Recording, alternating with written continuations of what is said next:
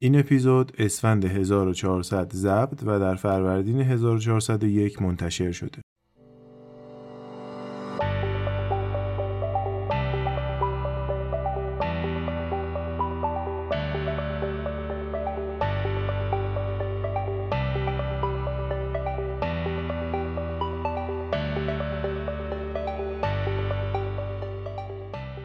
سلام اینجا پادکست کارمونه. من محمد جواد کریمی هستم و شما دارین به پنجمین اپیزود از سری جدید اپیزودهای پادکست کارمون گوش می‌کنید. در این اپیزود با آقای شهاب شهوازیان مهمون عزیزمون مدیرعامل مجموعه اتاقک درباره سازمانشون و همینطور سمت سازمانی خودشون یعنی مدیرعاملی بحث و گفتگو کردم با توجه به اینکه گفتگوی من و مهمون عزیزمون یه مقدار طولانی شد من این اپیزود رو به دو تا بخش تقسیم کردم و قسمت دوم این اپیزود رو هم ظرف یک هفته بعد از انتشار این اپیزود منتشر می‌کنم قبل از شروع اپیزودی نکته رو بگم. با توجه به اینکه هاست ما یعنی انکر دچار مشکل شده و توی ایران تحریم شده کلا این هاست لطفا اگر می‌خواید اپیزودا رو گوش کنید فیلتر شکن روشن کنید.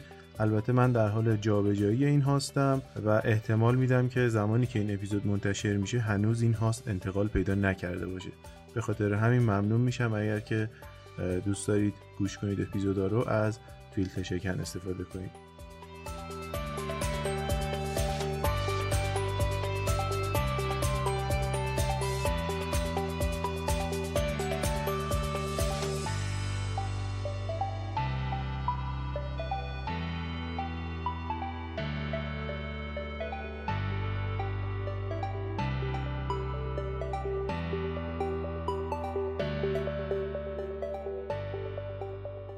سلام امروز در خدمت آقای شهاب شهبازیان هستیم مدیر عامل مجموعه اتاقک. امیدواریم که جلسه خوب باشه در کنار آقای شهبازیان عزیز.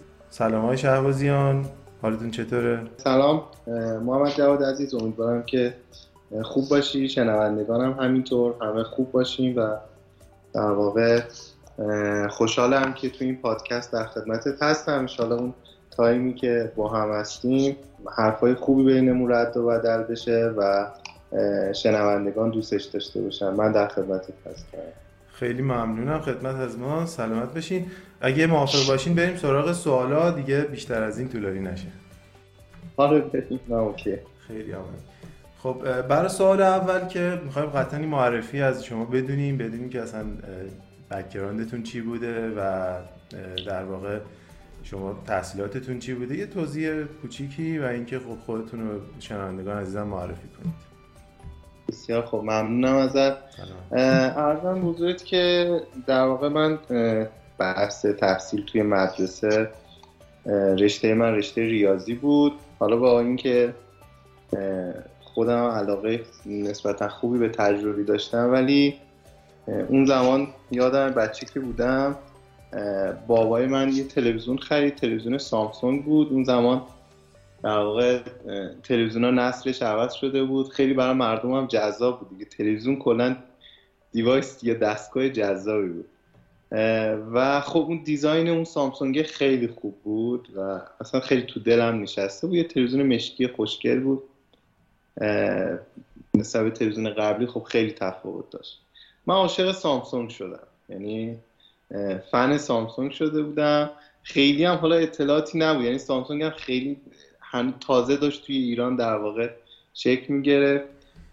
و اونجا بود که اصلا شد یه هدف برام. من گفتم که پس باید برم مهندس برق بشم و مهندس برق و الکترونیک بشم و برم تو کمپانی سامسونگ کار کنم. یعنی این منو کشون به این که با اینکه حالا خیلی از استادام در واقع همشون نظرشون این بود که حالا اول دبیرستان که بودم. چون ما در واقع دوم دبیرستان انتخاب رشته می‌کردیم. گفتن که تجربه خیلی خوبه. حالا با تجربه که خوبم بود. مثلا در شیمی و زیست و سال اول خب خیلی خوب بودم. ریاضی هم اوکی بودم ولی اون دوتا خیلی خوب بودم. ولی با این وجود این سامسونگ با من این کارو کرد و من رفتم رشته ریاضی. بعد برق قبول شدم. باز برق و الکترونیک. کارشناسی کارشناسی ارشد و پیشتی هر سه تا البته ارشد و پیشتی رو مخابرات بودم. زمینه کاریم بیشتر مهندسی پزشکی بود.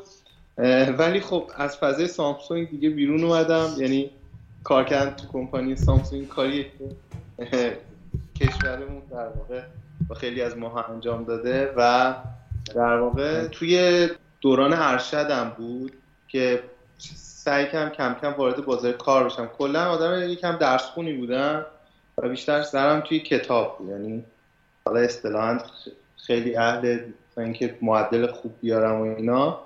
و با ترجمه که حالا پیشینه خانواده ما پیشینه کارآفرینی بود خیلی من تو اون فضای درس بودم.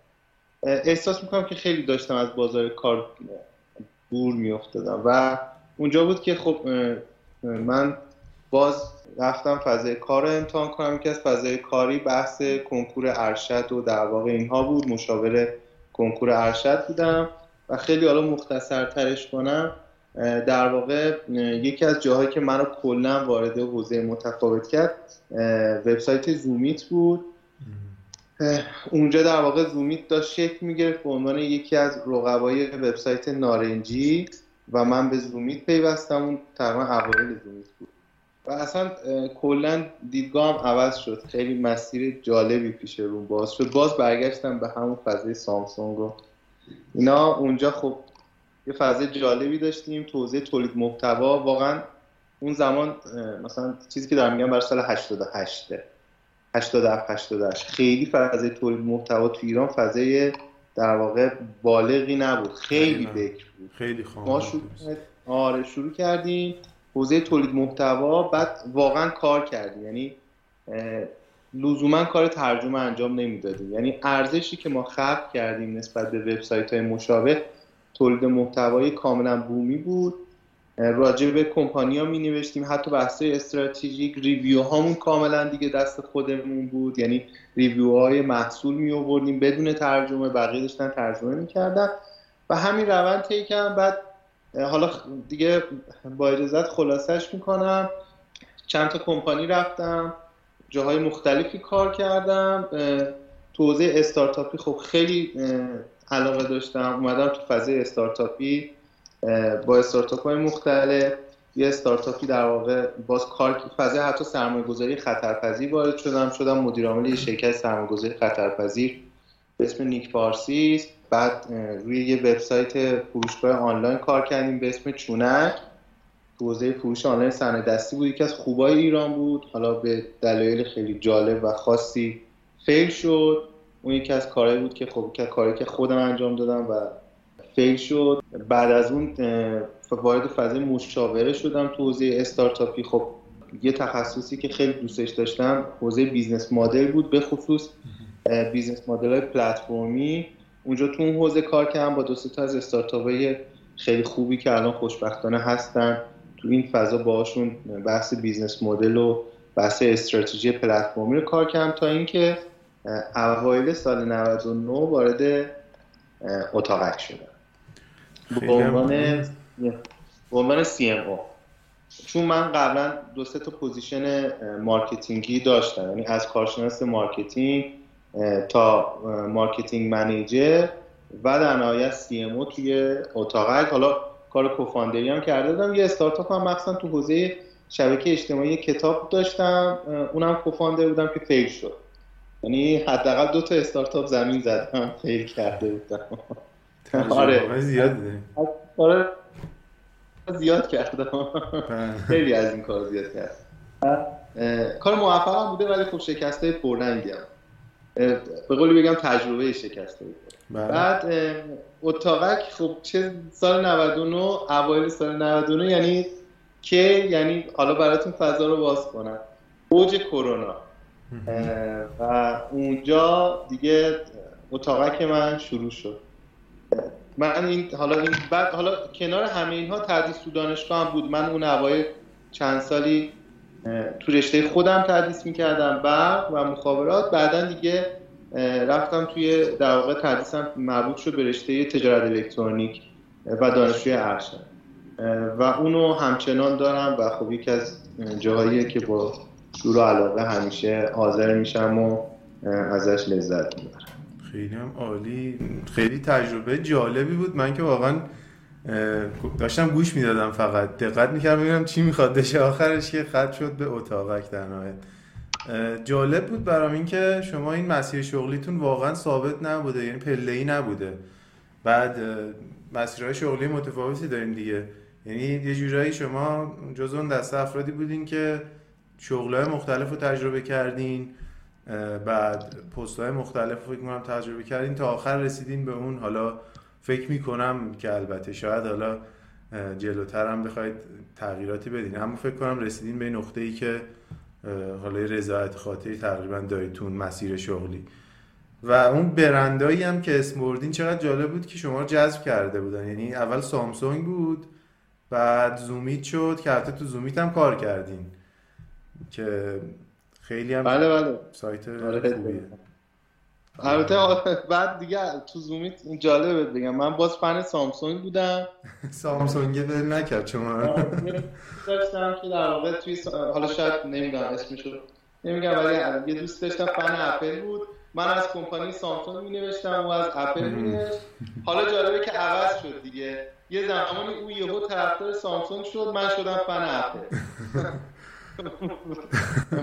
الان دیگه نمی‌دونم واقعیتش. دوتاشون رو دوست دارم ولی فکر می‌کنم قسمت اپلین بیشتر میچربه به سامسونگ آره. خدا منم فن اپلم. خیلی هم عالی ممنون.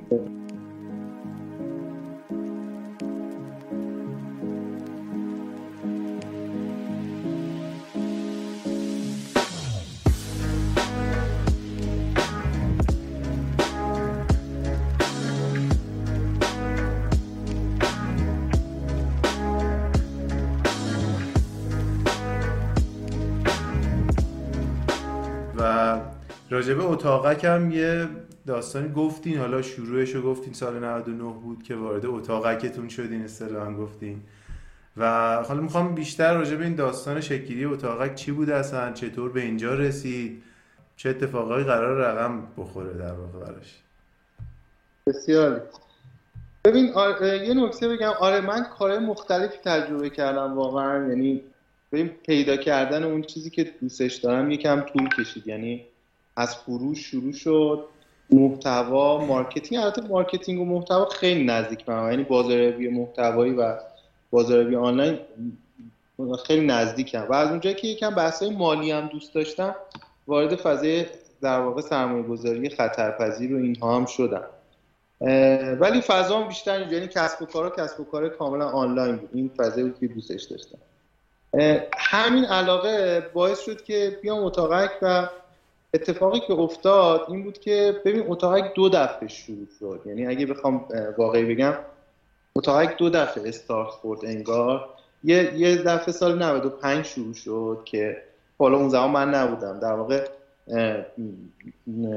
دوستانی که به عنوان کوفاندر اتاقک بودن آقای شریفی آقای خلیقی و آقای تالشی حالا به خاطر اینکه سفرهای مثلا آقای شریفی خیلی سفر می‌رفت و دیده بود بی رو واقعا تصمیم گرفتن که چیزی شبیه بی یعنی قشنگ قضیه از بی شروع میشه. این مثل بی رو توی ایران داشته باشن حالا نه دیگه گاراژی بود که از گاراژ چیزی شروع بشه یا اینکه قشنگ بی رو دیدن گفتن خب بیایم تو ایران هم انجام حالا که همراه اتاقت یکی دو تا از رقیبای ما هم واقعا که الان هم همچنان حضور دارن و رقیبای قابل احترامی هم هستن.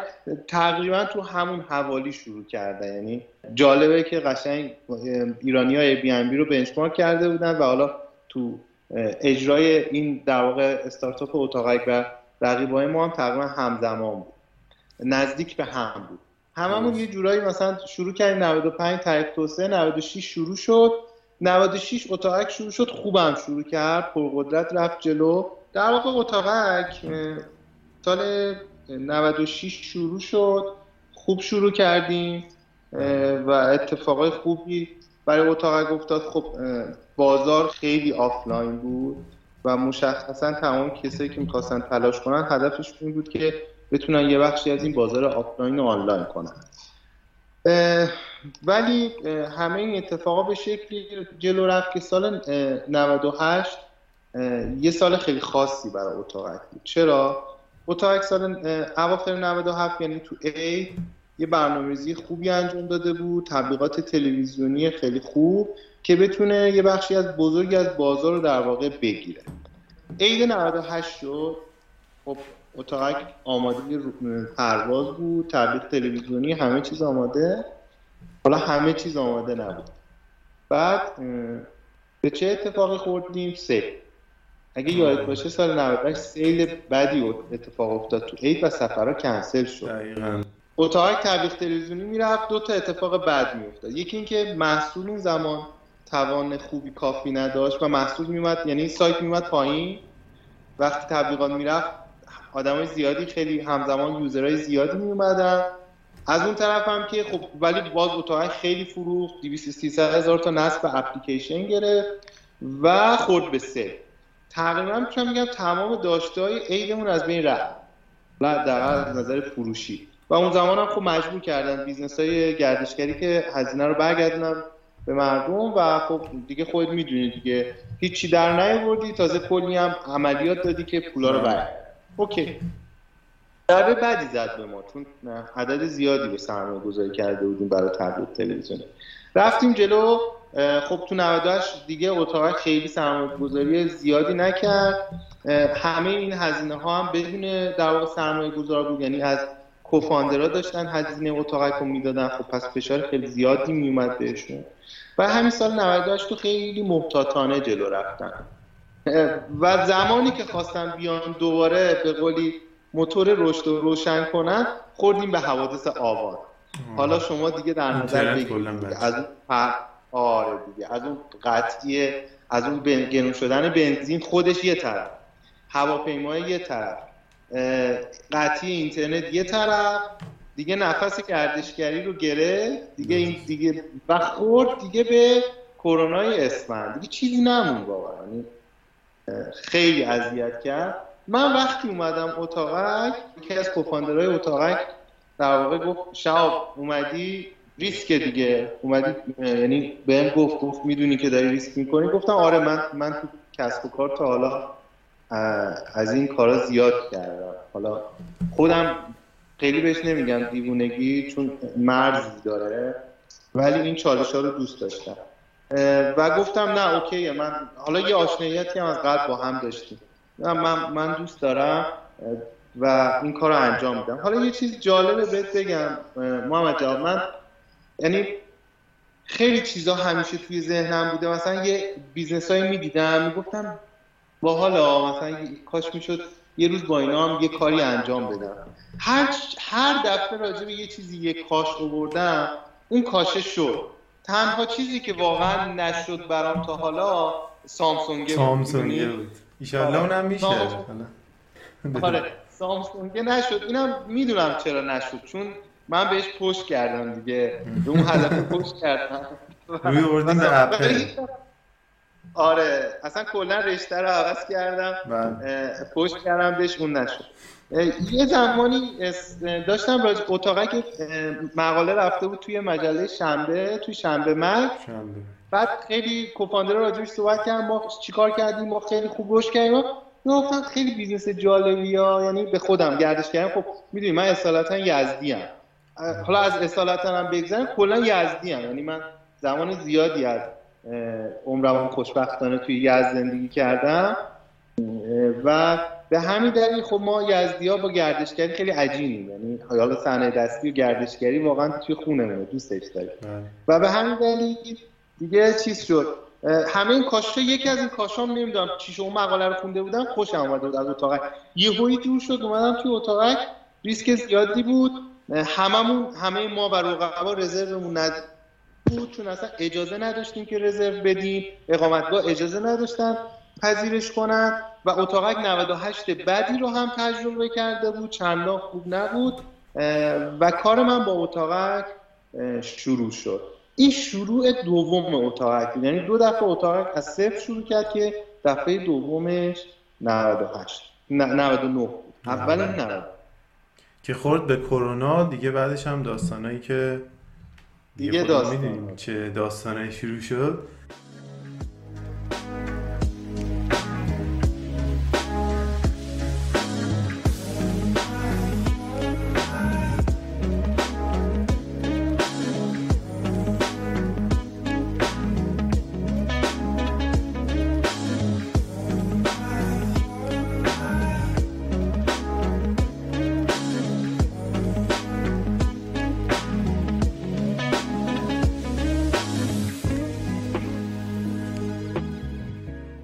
جالب بودی که گفتین به من. من خود منم واقعا به این صنعت خیلی علاقه دارم. یعنی حالا به صورت آماتور با توریستا زیاد در ارتباط بودم. همین که شما گفتین من سال 97 از طریق اپلیکیشن کاوچ سرفینگ با توریست های زیادی ارتباط برقرار کردم. چند تاشون هم بودن حالا رفتیم. حالا واقعا هم اون چی میگن رسالت اپلیکیشن هم اتفاق افتاد. اومدن روی مبل خونه ما خوابیدن چند تاشون هم. بعد دقیقا تا کی بود فکر کنم همون تابستون 98 این اتفاق میافتاد. من می‌رفتم باشون بیرون. بعد از اون حالا تا خورد به اون آبان و در واقع کرونا دیگه تموم شد. یعنی من حالا پیامم که می‌دادم اولا کسی نمیمد یعنی تو ایران کسی ریکوست نمی‌داد.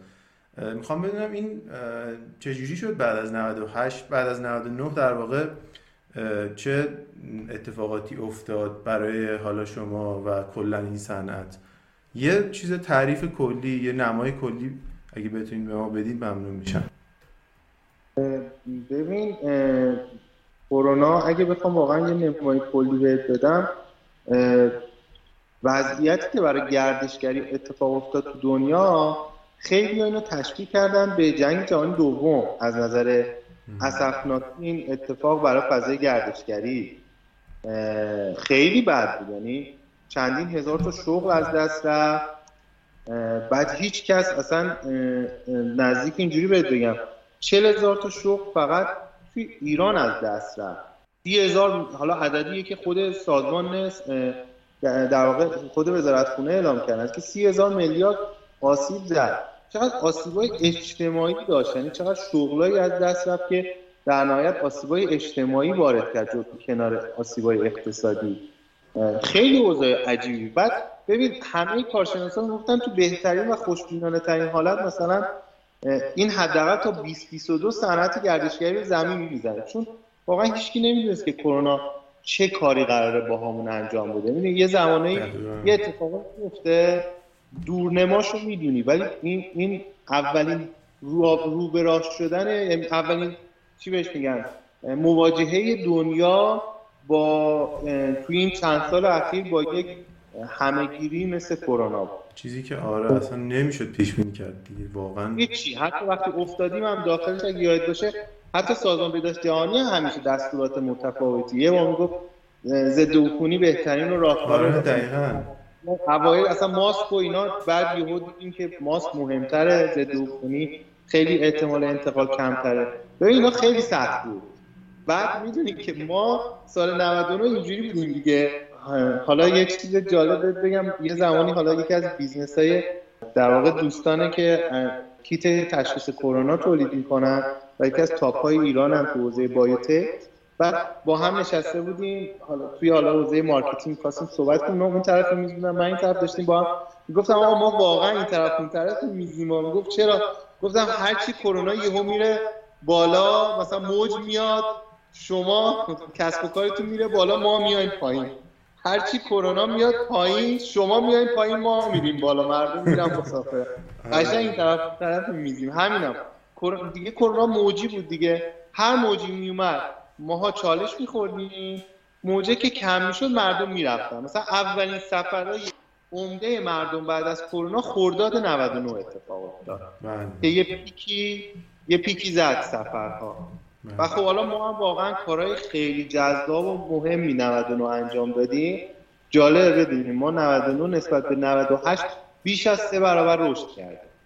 سوال کرونا رو که داریم حالا با توجه به اینکه واقعا تاثیر می‌ذاره روی همه یک کسب و کارا چه در واقع صنعت گردشگری غذایی هرچی ولی چون می‌دونستم خیلی باش درگیر بودیم دیگه رسید بحثمون به اینجا منم پرسیدم ولی خب جلوتر باز یه سری سوالات هستش راجع به این میگم می‌پرسن ازت. خب اگه موافقین من برم یه سوالی که تو این دو سال خیلی درگیرش بودین رو بپرسم. ازتون مخصوصا از زمانی که مدیر عامل این مجموعه هستین. اینه که خب یه قسمت های اشاره شد ولی حالا می‌خوایم جزئی تر بریم داخلش. بپرسم که بزرگترین چالش هایی که اتاقک و همینطور مدیرانش اصلا هنگام اسکیل گرفتن اون استارتاپ یا رشد کردنش اومدن تجربه کردن یا حتی می‌خوان تجربه بکنن یا الان دارن تجربه می‌کنن چیه؟ اون چالش هایی که فکر می‌کنید مدیران بیشتر درگیر اونن بیشتر وقتشون رو می‌ذارن. فکر می‌کنید اون چالش ها چیه برای استارتاپ شما؟ ببین یکی از چالش هایی که تو دو سال اخیر خیلی پررنگ شده چالش منابع انسانی بی برو برگشت. ببین ما ما استارتاپ های در واقع میت سایز ایران چالشمون خیلی زیاده. یعنی واقعا میگم.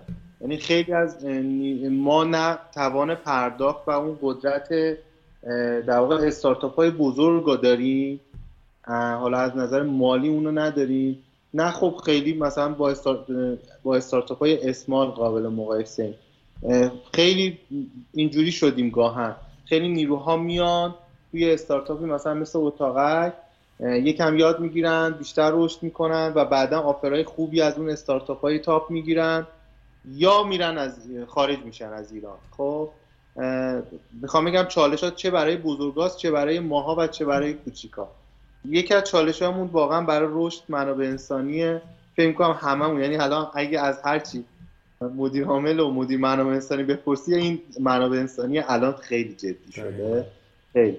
یکی دیگه از چالش اینه که ببین ما یه پلتفرمی ما یه سمتمون demand تقاضا و میهمان ها یه سمتمون supplier ها یا تامین کننده ها یا توی business ما میزبان ها ببین سمت میزبان ببین ما business مون مثل هتلی نیست. هتل تو توی سمت supply با سیستم طرفی هتل یه سیستمه خب؟ ولی ما با انسان ها طرفیم یعنی واقعا هر میزبانی خودش در واقع مجموعه پیچیده از رفتارها و کنشها و همه یعنی خیلی خیلی پیچیده. و خب تعدادم خیلی بالاست. الان الان اتاقی که بالای 15 هزار تا اقامتگاه داره و با بیش از 4 هزار تا میزبان داره همکاری می‌کنه. خیلی پیچیدگی داره و هر زمان بخوایم هر زمان می‌خوایم اسکیل کنیم یکی از گلوگاه هامون سمت تامین هست. ولی خب راهکارهای واقعا متنوعی هم پیاده کردیم و داریم پیاده می‌کنیم که این سمت رو بتونیم در واقع چالش ها و گلوگاه های این سمت رو حلش کنیم.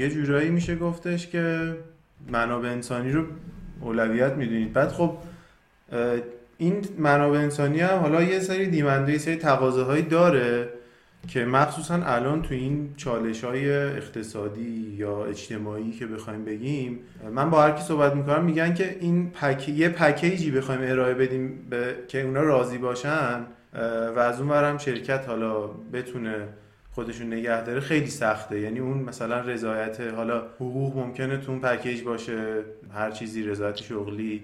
اونو راجبش دارید فکر می‌کنید. یه اتاقک تونسته به همین به همچنین در واقع قسمتی برسه به همچین مرحله برسه که اونا رو بتونه راضی کنه؟ یا برنامه داره براش؟ ببینیم. ما یکی از در واقع چالشامون حتی خودمون جذبه است. یعنی کار کردیم نمی‌تونم بگم. مثلا رو برند کارفرماییمون کار نکردیم جذابیت نداریم یا مثلا تو محیط کاریمون خیلی. نمی‌خوام بگم عالیم چون خیلی جای کار داریم. هنوز کالچر خیلی قوی توی اتاقک نیست. هست داره رشد می‌کنه. هنوز اون قدرت کافی رو نداره. ایرادای خودمون رو می‌دونی ولی خب جذابیت های خودمون هم داریم چون ما مرتب داریم رشد می‌کنیم. محیطمون خیلی محیط برای بچه ها محیطی که خیلی می‌تونن روی یادگیری روی یادگیریشون حساب کنن واقعا می‌تونن توش رشد کنن. محیط خب ما الان نزدیک به چهل نفر نیرویم محیطمون فوق العاده چابک و بوروکراسی و خیلی چیزای سنگینی نداره. جذابیت های خودش داره. از نظر منابع انسانی هم فوقالعاده نیستیم. عالی هم نیستیم ولی خوبیم. و موندگاری بچه هم توی اتاقک و اون حس خوبشون حالا تست های مختلفی هم داریم. ما اینه که بهت میگم حاصل مثلا آنالیزه یعنی حاصل فقط برداشت ذهنی من نیست. وضعیتمون خوب خوب رو به رشده و حتما می‌تونیم بهتر باشیم. من می‌دونم چقدر کارهای دیگه می‌تونیم بکنیم که بهتر باشیم. اما خب این چالش واقعا چالش جدیه. یعنی حتی گاهن تو خیلی تعداد کاندیدی کافی پیدا نمی‌کنی برای شغله و, و اینا خیلی زنگ خطره. و از جمله اینکه کاندید خوبا هم واقعا می‌بینی دیگه. من دارم اطرافم می‌بینم شما هم می‌بینی خیلی هم می‌بینی. بچه های خوشفکر اطرافمون واقعا دارن میرن. اگه هم میمونن حالا به دلایلی تو خیلی از position ها میمونن و پروژه خارجی انجام میدن.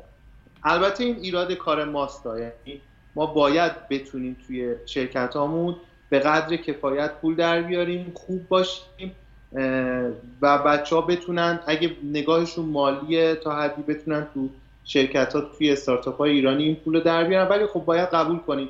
اقتصاد کشور روابط خارجیش توسعه سیاسیش همه اینها تاثیرگذار روی نگاه در نیروهای نخبه یا حتی نیروهایی که داره عمل کرده خوبی هستن من فکر می‌کردم می‌خواید راجع مثلا کرونا بگید چالشو ولی اینکه منابع انسانی شد هم برام جذاب شد همین که خب قطعا یه نیازیه که به قول شما دو طرف هستی یعنی به قول شما این جوانای با استعداد یا افرادی که دوست دارن حالا کار کنن ترجیح میدن برن. این چالشه رو واقعا برطرف کردن خیلی سخته. هم یه جورایی باید روش کار کرد دیگه.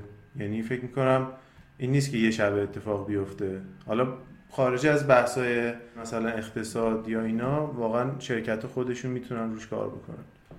منم خیلی. موافقم. شرکت هم خیلی تاثیر گذارن کاملا. درسته. خیلی عالی. خب حالا کرونا رو که یه اشارهایی کردیم. اگه بخوایم یکم جزئی تر واردش بشیم دوست دارم بپرسم که کرونا چه تأثیری روی اتاقک داشته اصلا؟ کلا به طور کلی و اینکه جزئی تر این دیگه تأثیری نبودی که نداشته باشه. هر تاثیر بعدی که فکر کنیم داشته فکر نه آره نکتهش اینه که تاثیر بد داشته تاثیر خوب جذاب هم داشته. یعنی واقعا چند تا تاثیر مثبت جالب برامون داشت. من بگم ما در واقع سال 99 خب من واقعا منتور خوبی داشتم توی اتاقک. خب مثلا 99 سی ام اتاقک بودم. و ساختار اتاقک هم به شکلی بود که یه جورایی سی حالا خیلی دخیل بودن توی اداره شرکت و تصمیم گیری های خوبی رو می‌تونستیم انجام بدیم. نکته اصلیش این بود که ما حالا تا یه, حدی واقعا هوشمندانه یه حدی هم حالا خوششانسی و حالا با دلایل متفاوتی واقعا تونستیم استراتژی رشد تو شرایط سخت و توی اتاقک به درستی اجرایی کنیم. یعنی سه چهار تا تصمیم گیری خیلی خوب داشتیم توی 99 حالا کنار خیلی تصمیمایی که ممکنه اشتباه بود که واقعا منجر به رشد ما شد. همه می‌دونیم که بعدای کرونا چی بود دیگه. قدرت خرید مردم اومد پایین مشکلات اقتصادی خوردن خیلی سفر نمی‌رفتن به خاطر کرونا. ما هم خیلی نمی‌تونستیم مثلا تبلیغ سفر کنیم. واقعا برند دوچار به خطر می‌خورد. خیلی ها اعتراض داشتن اگه کسی می‌خواست واقعا راجع به سفر تبلیغ کنه. و یه جورایی باید اینقدر غیر مستقیم و هوشمندانه پیاممون رو میرسوندیم تا اگه اندک آدمایی هم می‌خواستن سفر ضروری برن سفر هوشمندانه برن همه اسمایی که میذاشتیم دیگه. بیان و مثلا اتاقک رو برای در واقع اقامتگاهشون برای اجاره آنلاین اقامتگاهشون انتخاب کنن. اولا اینکه یه کمی کرونا کمک کرد که ما واقعا رو در واقع سازگاری موند ما یه استراتژی حالا اصطلاحا بهش میگیم استراتژی سازگاری انتخاب کنیم. این باعث شد که این واقعا این, این اتفاق بیفته. این هم دلیلش چی بود؟ اتاقک یکم تیمش انعطاف پذیری خوبی داشت. یعنی ما یه تیم انعطاف پذیر خوبی داشتیم. تعدیل نیرو نداشتیم تو کرونا ولی نیروی هم اضافه نکردیم. و بدون اضافه کردن نیرو رشد میگم بیش از سه برابری رو تجربه کردیم. این حاصل این بود که واقعیت یکم تیم انعطاف خوبی داشت چابک بود ذهنیت نوآورانه خوبی بود و تصمیم استراتژیک خوبی هم گرفتیم. چون واقعیت او یکی از کوفاندرامون در واقع آدم میگه بیزنسمن موفقی هست که مثل یه منتور خیلی بهمون به کمک کرد از جمله خود من واقعا. و عین یه منتور منو به من کمک کرد که بتونم تو این راه به من و بقیه تیم که موفق باشیم. چون حالا ما کارهای مختلفی هم کردیم. اگه بخوام از این کارا بگم مثلا ما تو رویکرد بازاریابیمون واقعا تغییر خیلی زیادی رو دادیم. چون استایل سفر مردم عوض شده بود. سفرشون کوتاه به اینا همه با دیتا بود دیگه. سفرشون بله. کوتاه مدتتر شد. نزدیکتر به سفر تصمیم می‌گرفتن برند به سفر. location هایی که سفر می‌رفتن یعنی مثلا توی مبدأیی مثل تهران اینکه مردم چه مقصدی رو انتخاب کنن اونم عوض شده بود. اصلا همه اینا باعث شد که جالب بگم ما روی STP مون یه تجدید نظر بکنیم. حالا بچه marketing می‌دونن دیگه segmentation targeting positioning و اصلا target مون رو عوض کنیم. یعنی اصلا ما مثلا رفتیم سراغ در واقع یعنی قبلا فضامون خیلی خیلی گردشگری بود. بعد الان هم همینه ولی اومدیم سراغ مثلا کسایی که می‌خواستن قبلا زیاد گردشگری می‌رفتن خارج از کشور برای سفر و به خاطر کرونا اصلا نمی‌تونستن برن. اینا رو در واقع تارگت کردیم که چه لوکیشنایی جذابه براشون که برن سفر. یا مثلا حتی اومدیم یکم روی zone های خاصی توی ایران کار کردیم که اطراف شهرشون مکانهای گردشگری خیلی جذابیه و هزینه زیادی هم حاضرن براش بدن برای اینکه تفریحی خوشگذرونی دوستانه اینا برن. و یکم هم رفتیم رو اون target کار کردیم. و به قول یه 80 20 جذاب کردیم توی business و اومدیم متمرکز شدیم. خیلی متمرکزتر شدیم. خیلی خیلی نسبت به قبل. این تمرکزه تو فرایند بازاریابیمون خیلی کمک کرد. توی محصول تغییرات اساسی دادیم. واقعیت فهمیدیم دیگه. یعنی خب وقتی که تو به کرونا می‌خوری حالا برسیم. من لابلا دارم همه چیزو میگم. بله. الان وجه های مثبت کرونا داره میاد سمتون. مردم خیلی اعتمادشون به پلتفرم بیشتر شد. یعنی خیلی از آدمای آفلاین دیگه آنلاین شدن. نه از جهت اینکه خب حالا چون اومدن از استارتاپ های بزرگتری مثل دیجی کالا و اینا بیشتر استفاده کردن برای اینکه کالاها از خونه نرن بیرون و کالا بخرن از اون طرف هم توی بحث اقامتگاهی خب بهداشتی بودن خیلی براشون مهم شد. ما هم خیلی مانور دادیم. اصلا یه لاینی درست کردیم اقامتگاه های پاک اقامتگاهی که کاملا ضد عفونی میشن ما خیلی سختگیران داریم روشون نظارت می‌کنیم. و مردم گفتن خب ول اگه بخوایم بریم سفر پس به جای اینکه خودمون بریم تو محل انتخاب کنیم بذار یکی از این پلتفرم‌ها بگیریم. اینا بیشتر نظارت می‌کنن مطمئنترن. یه جورایی می‌تونم راحت بهت بگم مارکت شیر آنلاین دو برابر شد. این وجهه خیلی خوب کرونا هم بود. یعنی از اون طرف هی کرونا سختگیری می‌کرد بهمون دست انداز مینداخت تو جاده موفقیتمون تو جاده رشدمون. موج می‌گرفت بدبخت می‌شدیم دیگه. از اون طرف هم هی مردم بیشتر آنلاین می‌شدن. و از یه طرف هم به ماها بیشتر آموخت که گاه هم مثلا خود ما. واقعا یکی از کاری که تو اتاق کردیم بود که سعی کردیم بدون اینکه مجبور بشیم که تعداد افراد شرکت رو خیلی زیاد کنیم به قولی اسکیل رو خیلی توی خیلی سازمان اشتباه رو می‌کنن. خود منم تا حالا این اشتباه رو واقعا انجام دادم مثلا قشنگ تجربه شکست اینجا به دردم خورد که لزوما برای اینکه به فروش بیشتر برسم نباید تعداد نیروی انسانی ما اینقدر زیاد اضافه کنم و اسکیل هم معناش این نیست. این رشده. برای اسکیل کردن واقعا باید بتونی هزینهات رو کنترل کنی.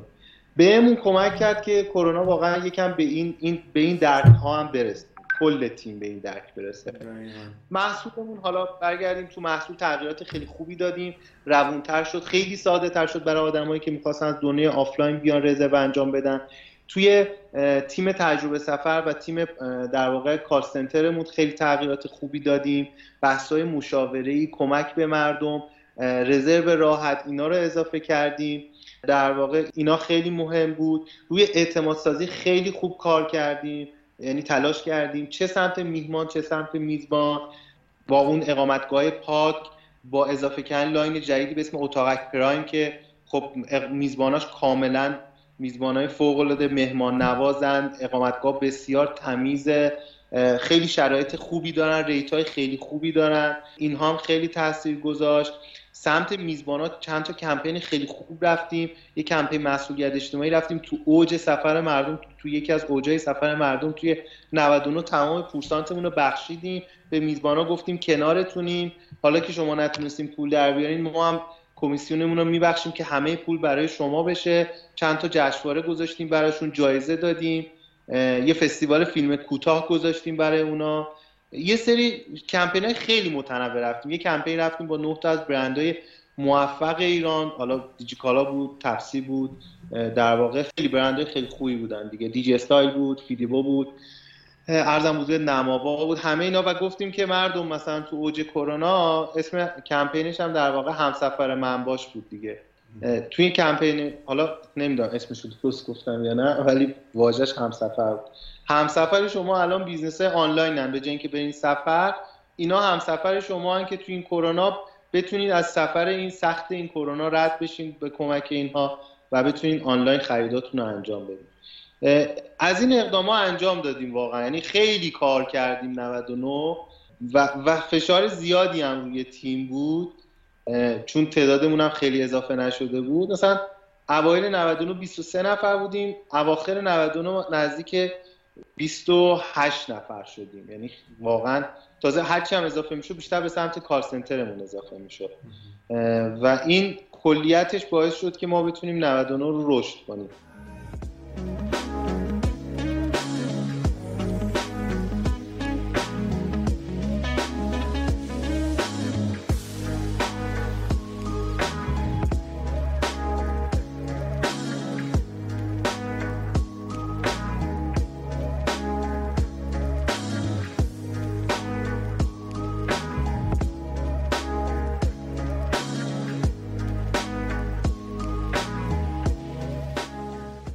الان که صحبت کردین یکی راجع به همین تنوع محصولتون یه نکته هم اشاره کردین یه مثالی اشاره کردین از اینکه رفتار مردم تغییر کرد تو این کرونا.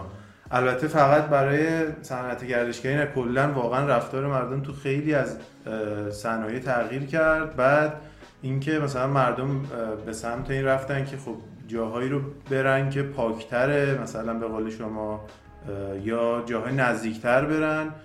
بعد این تغییر رفتار مردم خیلی جالب شد دیگه. یعنی اومدن حالا شما که محصولاتون رو عوض کردین نشون میده که چابک عمل کردین. و این چابک عمل کردن هم خب باعث شد که شما اون رشد سه برابری رو بگیرید. و این مسئولیت اجتماعی هم که اشاره کردیم برام جالبه. توی دوران کرونا حالا درست سخته مثلا برای اینکه از نظر مالی با صنعت تالا کنار بیای اینا. ولی به نظر شما خوبه که کسب و کارا داشته باشن این مسئولیت اجتماعی رو؟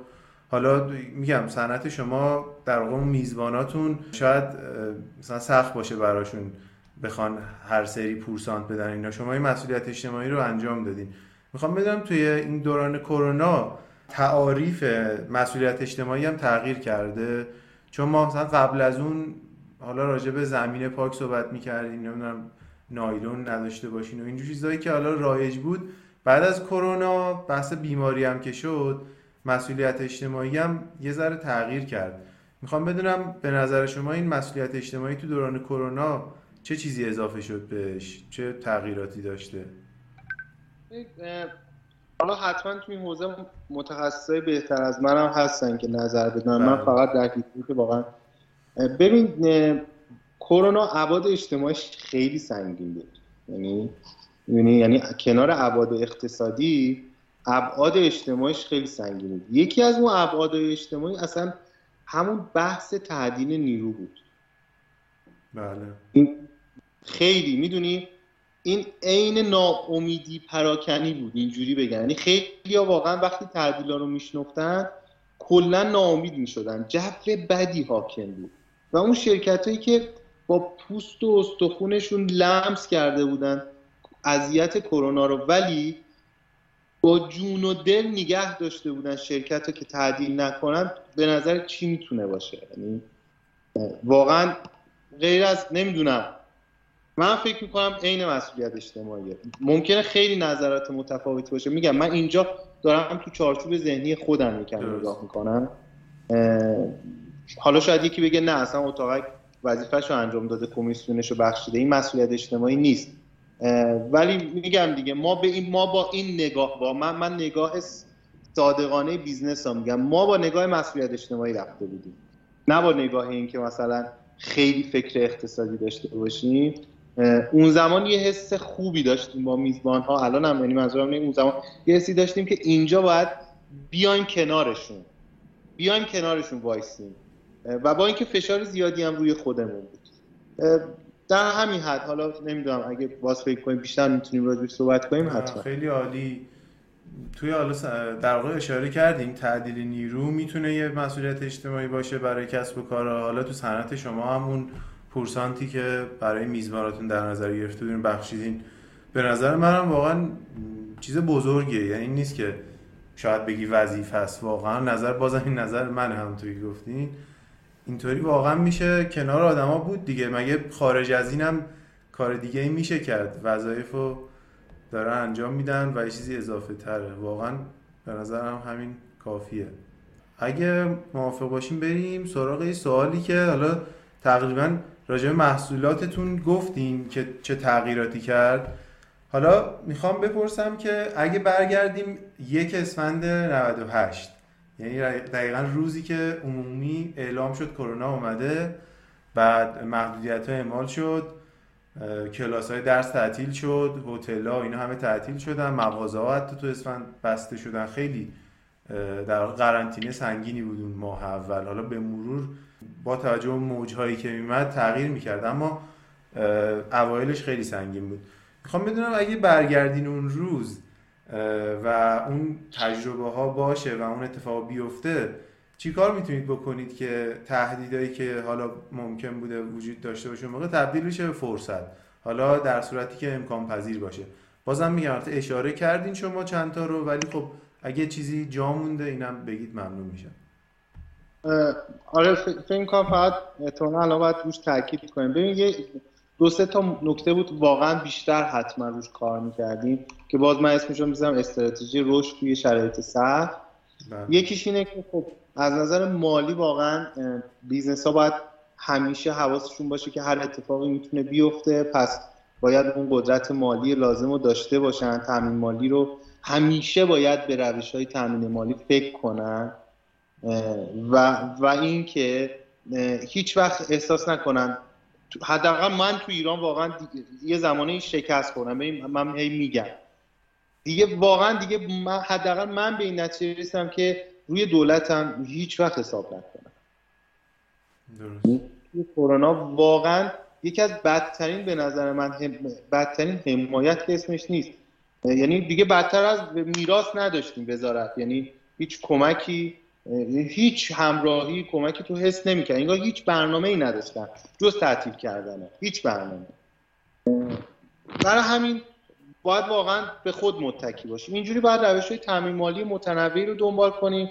تو ایران خیلی تنهایی خیلی روی دولت نمی‌تونیم حساب کنیم. یا تو حداقل تو قبل که نتونستیم حساب کنیم. شاید شرایط تغییر کنه. من نمی‌خوام واقعا مطلق بگم. شاید هم شرکت های تونستن استفاده کنن. ما نتونستیم. باز همین اجازه میدم که من واقعا سیاسفید فکر نکنم بهش. اما یکی که خیلی به نظر من تو دوره کرونا شرکت که کالچر فرهنگ ببخشید کلمات فرهنگ سازمانی قوی تری داشتن بی تردید تو کرونا آسیبای کمتری بهشون وارد شد و من اگه برمیگشتم حتما سعی می‌کنم روی حوزه بیشتر کار کنم. خیلی بیشتر کار کنیم فرهنگ سازمانیمون.